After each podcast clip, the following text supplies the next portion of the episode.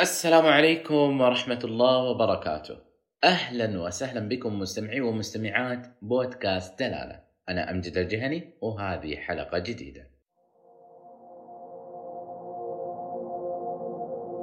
كل إنسان بطبيعته يرغب في أن يكون محبوبا ورائعا في نظر الآخرين لكن مع الوقت والمبالغة في الاهتمام بآراء الناس تصبح شاغلنا الشاغل في الحياة. أسوأ ما ينتج عن انشغالنا بكلام الناس والطريقة التي يفكر بها بشأننا أنه قد يشغلنا عن الاهتمام والتفكير بأنفسنا وقد يتحول لمصدر قلق دائم يفسد علينا حياتنا. ومع المبالغة في تفسير كل شيء من نظرة لابتسامة لأصغر المواقف يتحول الأمر لجحيم لا يبقى.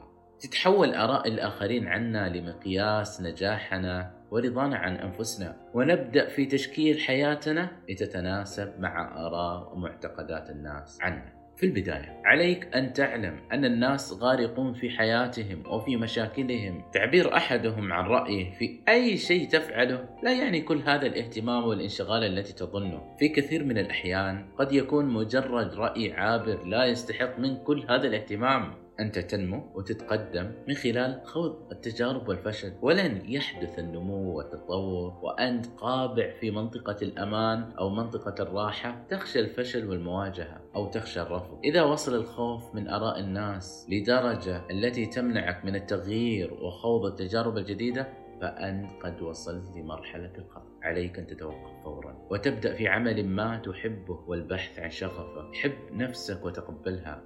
يميل البشر للاستسلام للأفكار السلبية وهناك العديد من الأمثلة على التشوهات المعرفية أو المغالطات المنطقية وهي تعني الميل للاستسلام للأفكار الغير منطقية أو اللا معقوله وكثيرا نجد أنفسنا نفترض الأسوأ ونتجاهل الأمور الإيجابية أو قد نفرط في التفكير والتوقعات. راقب أفكارك وحللها واستبدل الأفكار السلبية بأخرى إيجابية بدلا من التفكير المفرط والانسياق خلف الأفكار السلبية.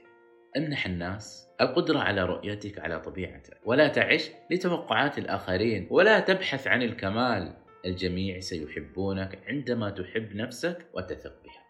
آراء الآخرين بشأنك وبشأن كل شيء في حياتهم تكون نتيجة لخبراتهم وتجاربهم في الحياة. أنت نفسك ترى في الآخرين أشياء مستهجنة بالنسبة لك في تصرفاتهم. اعرف نفسك جيدا وافعل ما يرضيك وما تحبه وما تريده. حياتك وطبيعتك لها خصوصية لأنك مختلف عن الآخرين وهم أيضا مختلفون عنك.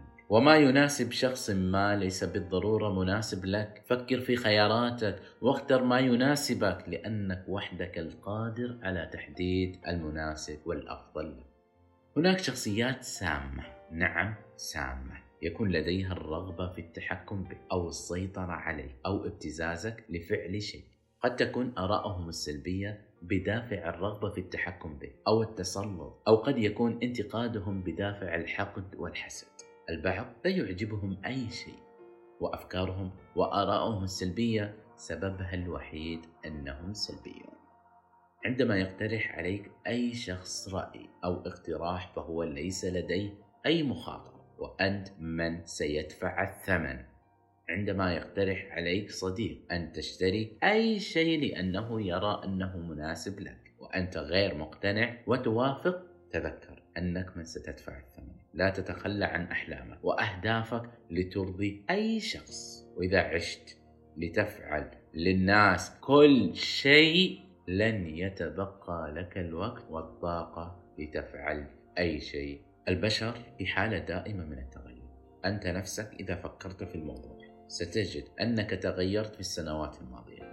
شخصيتك الآن ليست هي شخصيتك منذ خمس سنوات وبالتأكيد ستتغير. في المستقبل. اعتقاد أحدهم أنك تصرفت بشكل خاطئ في الوقت الحالي. قد يتغير بسهولة في المستقبل. فقط دع قيمك ومبادئك هي التي تحدد ماذا تفعل وماذا تقول وماذا ترتدي وكل شيء. لا تشغل بالك سوى بالآراء البناءه الواضحة التي تصب في مصلحتك محاولة لإرضاء الجميع مستحيل. وإذا حاولت ذلك ستجد ذاتك قد تآكلت في النهاية. وستصبح عبارة عن كوكتيل من آراء الناس وشخصياتهم ليس عليك إلا أن ترضي نفسك. يقول لا تسو اهتم بكلام الناس وسوف تصبح أسيرهم. حرر نفسك من آراء وكلام الناس واخرج من ذلك السجن وابحث عن هويتك. الرغبة في الحصول على حب الآخرين لن تحصل عليها بفعل كل شيء لهم ونسيانك لنفسك بل بحبك لنفسك. وهو ما يضمن لك السعادة وتحقيق أهدافك. وتذكر أنها حياة واحدة. إلى هنا مستمعي ومستمعات الكرام وصلنا إلى نهاية هذه الحلقة. أتمنى أني قدمت لكم فائدة مرجوة وألتقي بكم في حلقة أخرى وموضوع جديد. والسلام عليكم ورحمة الله وبركاته. هذا المقال مقتبس من موقع طور نفسك.